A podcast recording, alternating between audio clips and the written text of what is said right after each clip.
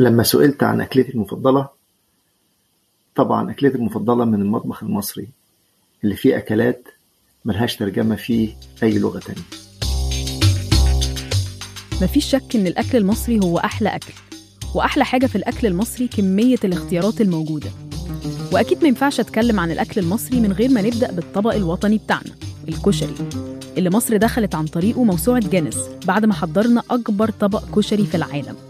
هو طبق مكون من رز ونوعين مكرونة عدس وبصل مقلي وصلصة وشطة ودقة.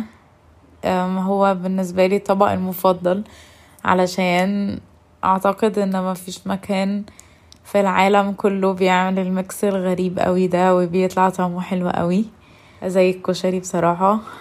والصراحة الملوخية والمحشي موجودين في بلاد كتير في العالم بس محدش بيعملهم زينا. المحشي عبارة عن خضار محشي رز. ممكن الخضار ده يبقى طماطم وجزر وبصل بس معظم الوقت بيبقى كوسة وبتنجان. بس في برضو محشي ورق عنب ومحشي كرومب أكتر ذكرى بحبها وبربطها بالمحشي قوي هو إن بابايا على طول بيسافر من أمريكا لمصر كتير وكل مرة بيرجع من أمريكا مامتي بتعمل غدا عبارة عن محشي.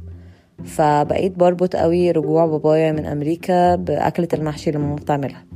الملوخية عبارة عن نبات مصري يعني معروفة في مصر آه بتتعمل بطريقة معينة فبتبقى عاملة زي الشوربة وبتتاكل مع الرز وبنقطع فيها البروتين اللي حسب هنختاره ساعتها.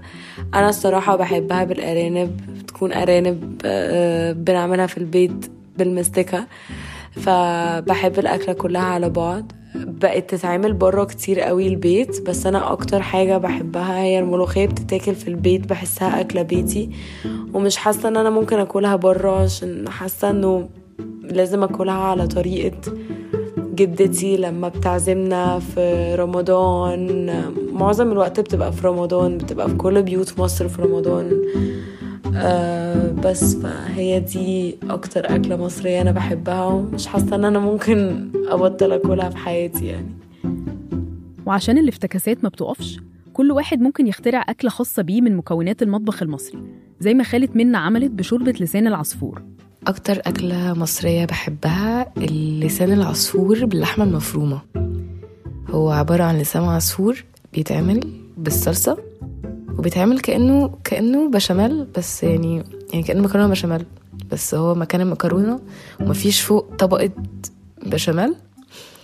وفي لير لحمة مفرومة وبعدين لير تاني لسان عصفور وبعدين كده بقى. فبتبقى صينية. وعشان العيش والملح ما يتنسيش فذكريات حلوة كتير بتبقى موجودة حوالين السفرة. أكلتي المفضلة هي محشي الكرنب ولكن مش أي محشي كرنب هو المحشي الكرنب اللي كانت بتعمله ننتي. كانت مرتبط معايا جدا بطفولتي اللي قضيت معظمها في بيت ننتي. كانت كنت بنام جنبها على السرير وكنت بحس بيها تصحى الصبح بدري جدا الفجر تصلي وتبدأ تستعد تجيب الكرنب وتقطعه وتنضفه وتسلقه. وبعدين تعمل خلطة المحشي وتحشيه وتسويه. وللأسف الشديد ننتي يعني توفت من حوالي ثلاث سنين. بس هيفضل دايما المحشي اللي كانت بتعمله هو أحسن محشي لأنه زي ما بيقولوا كان بيبقى الأكل معمول بحب ومعمول بنفس. فمهما دقت محشي بعده أنا متأكدة إن ده هيفضل أحلى محشي وأحلى أكل ممكن أكله في حياتي. جعت ولا لسه؟ لو نفسكم في الأكل المصري وبتحبوا الأكل في العموم ممكن تسمعوا ناس أكتر بتتكلم عن أكتر أكلات مصرية بيحبوها بالإنجليزي. على بودكاست احكي يا مصر.